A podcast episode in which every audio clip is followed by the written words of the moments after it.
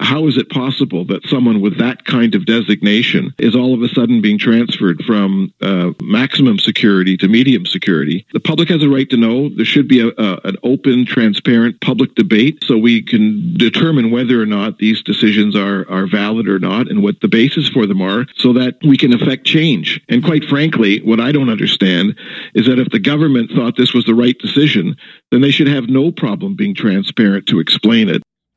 Lawyer Tim Danson, I think, asking a lot of questions that would seem common sense.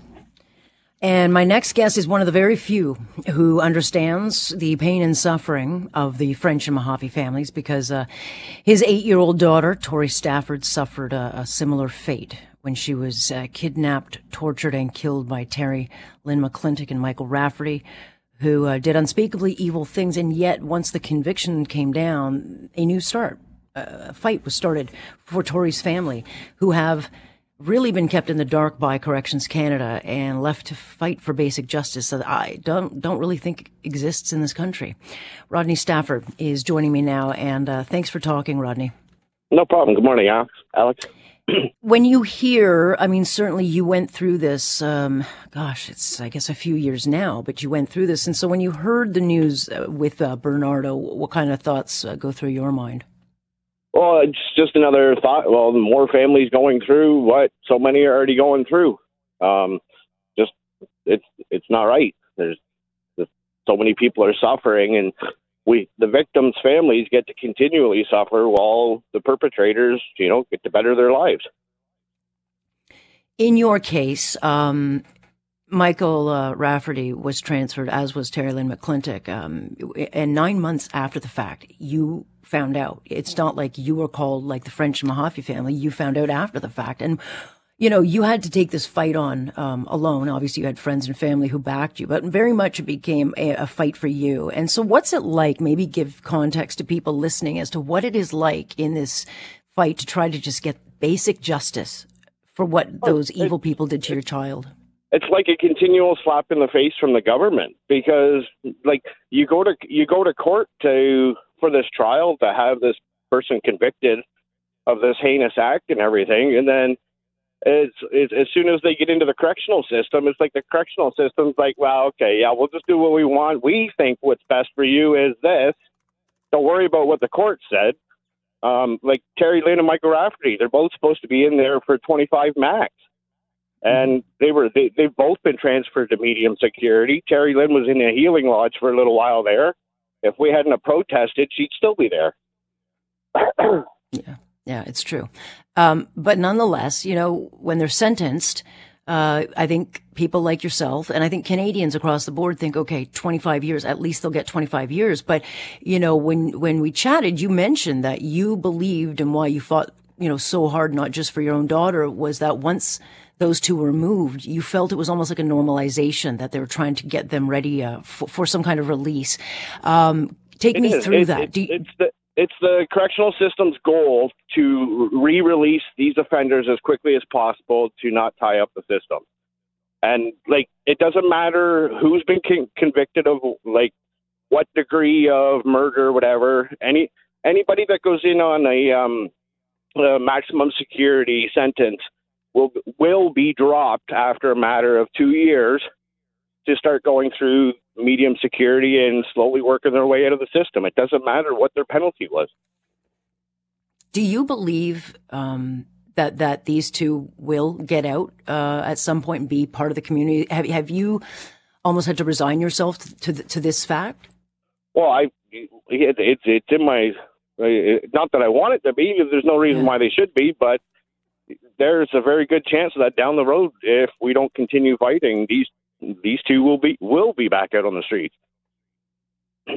When when when this was going on, there was outrage because it was outrageous, and and certainly um, once you got it out, the media got it out. We got the kind of same reaction that we're getting now, which is, well, how could this happen? And the, the Trudeau government said, oh my goodness, we'll look into this. And Ralph Goodale was uh, was on this file at that time. Did anyone actually reach out to you or your family, explain anything? Did anyone after the fact, other than the thoughts and prayers and the hashtags, was there any other support, um, follow up to make sure this doesn't happen again? No, not really. Um, we we went to Ottawa a couple times. We went and met with um, uh, Anne Kelly, the commissioner of corrections, try to figure out some idea as to like where the victims stand in all this and where like where we get better in all this. And it's no, every, everything's been turned around to make it easier for the criminal. Yeah, and, I mean, yeah, pointing out to the example. Yeah, I mean, you point out the fact that uh, you know Rafferty, even in medium security, uh, extorted his own mother, um, and, and, now his grandmother. Yeah, it, yeah. And what and, and live so he lives now. So he did that while he was in medium facility where uh, Bernardo is now, and then and you say he lives an even better existence now. Oh, Rafferty. Oh, they yeah. all do. They all they all do. They all they all have their own little townhouse complexes they live in, five to twenty people within this townhouse. They all have their own bedrooms, kitchenettes. Like their groceries are paid for, their medical, their any, any anything they want's all paid for. It gets them prepared to come back out onto the streets, where we have to suffer and continuously go to counseling and psychiatry and you know try to get yourself back to order because you know for 25 years I shouldn't have to worry about any of this because we went to the courts, mm-hmm. right? So here we are. Like I've already been through appeals, I've been through transfers, I've been like Terri-Lynne. I get I get a notification at least once a month about her going leaving the institution for a medical leave. Like what's what's that? The, the professionals should be going to the jails. What, what's with the inmates leaving the institution? There's no need for it. Yeah, I mean, y- you haven't even gotten to the parole stage. I mean, the French and Mahaffys are now at the parole stage where they're they're doing everything they can to keep the you know Bernardo behind bars uh, and where he is. You haven't even gotten to that process, and you've already had to continually fight to keep them where they are. Um, what needs to change, Rodney? I mean, it's it's so obvious what needs to change, but you have been through this, and you're a victim of crime in this country. What needs to change? The laws, the laws, the laws have to be changed back to better suit the the victims and the victims' rights as opposed to the offenders. And that's exactly what's happening. They've been switching it to the offenders. They ha- they haven't gone over and done the. Um, they were supposed to do a review of the victims, the victims um, uh, excuse me, I can't think of the words. Mm-hmm. Um, uh, let, it, it, oh, I can't even think of the words right you, now. The charter, you're talking about rights. victim. Charter, yes, it's go like ahead. Charter yeah. rights for victims, victims' charter of rights. They were supposed to review that and go back over it to readdress it to um, the way standards are today with the changes that they've made with the laws and stuff. But they haven't readjusted that, so now everything favors the the criminal it's not as if it's bad enough and hard enough. Um, and and I certainly saw what happened uh, to you and your family to go all through that. And then this is this is your life. Um, seems rather unfair because this is not the life you signed up for. It, it certainly wasn't the life Tori signed up is. for, and, and this is really what you unfair. left with. It's really unfair. And then we get to sit back and we also get to watch all these other families just entering the system or leaving the system or that have been a part of the system, and nobody has a voice. No, you can say all you want to the government. You can say all you want to Corrections Canada, but they they have an agenda and they're going to roll it out any way they want to until people stand up. But you can't do it alone. You can't. No, you can't. And that's why we tried protesting back in 2018, 2019, and we started getting a lot a lot of support.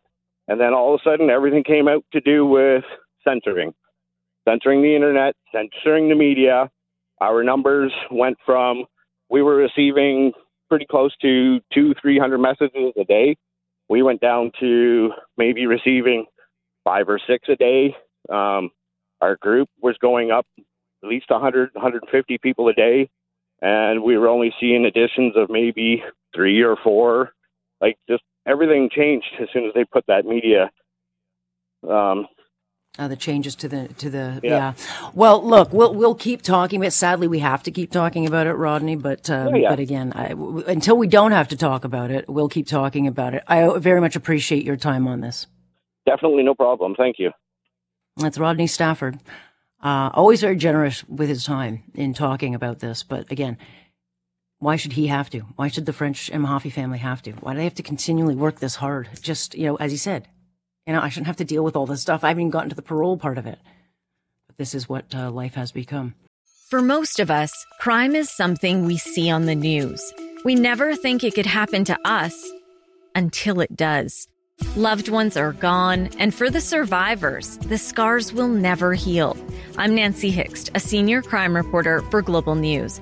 And on this season of Crime Beat, I'll take you inside some of the most serious crime stories I've covered. Season 6 of Crime Beat is available now on Spotify, Apple Podcasts, Amazon Music, and all podcast platforms.